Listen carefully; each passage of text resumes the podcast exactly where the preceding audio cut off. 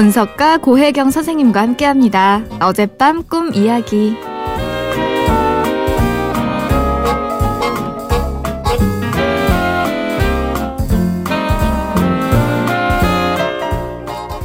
안녕하세요, 선생님. 저는 염동진이라고 하는데요.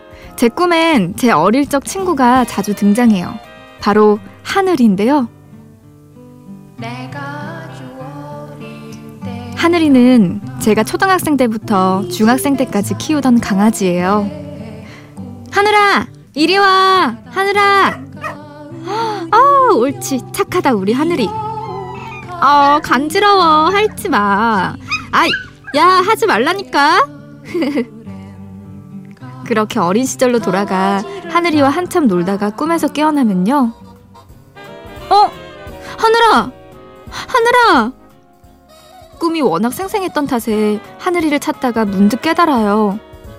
아, 하늘이는 이제 없지. 꿈이었구나.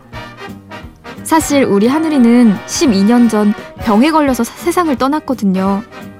그런데 저는 그때 해외에 있었기 때문에 마지막을 함께하지 못했어요. 당시 중학생이었던 저는 하늘이가 죽었다는 소식을 전해 듣고 밤새 혼자 서럽게 울었습니다.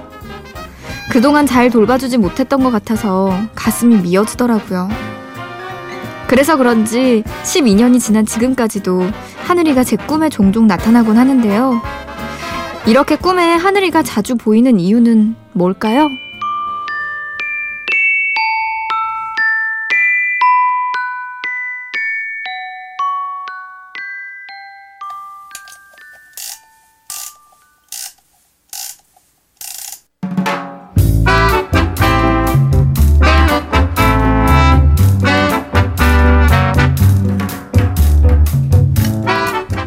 고혜경입니다. 동진 씨의 반려견 이름이 하늘이었군요. 하늘이와 같은 반려견이 우리에게 주는 사랑을 무엇이라 부를 수 있을까요? 저는 감히 이렇게 부르고 싶어요. 무조건적인 사랑? 사람에게서도 느끼기 힘든 무조건적인 사랑을 반려견에게서 느낀다는 분들이 많더라고요. 제가 반려동물들을 키우는 친구들을 지켜보면서 터득한 게 있는데요. 만남과 이별의 순간이 참 절묘하더라고요.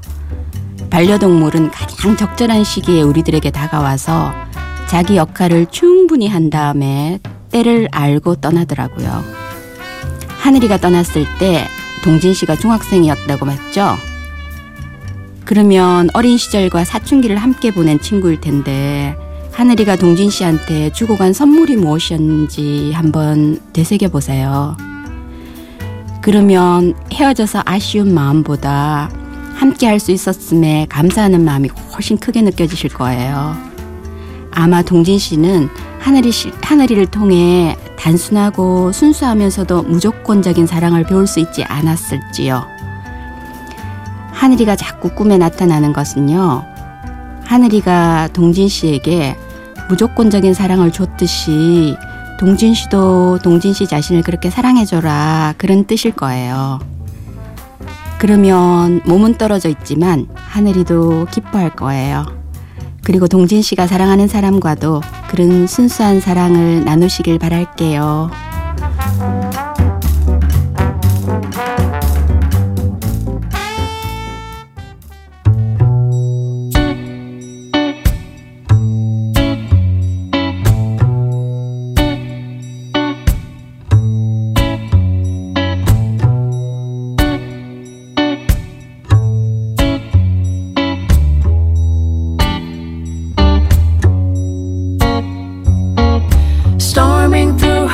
She dived onto the bed, melting herself in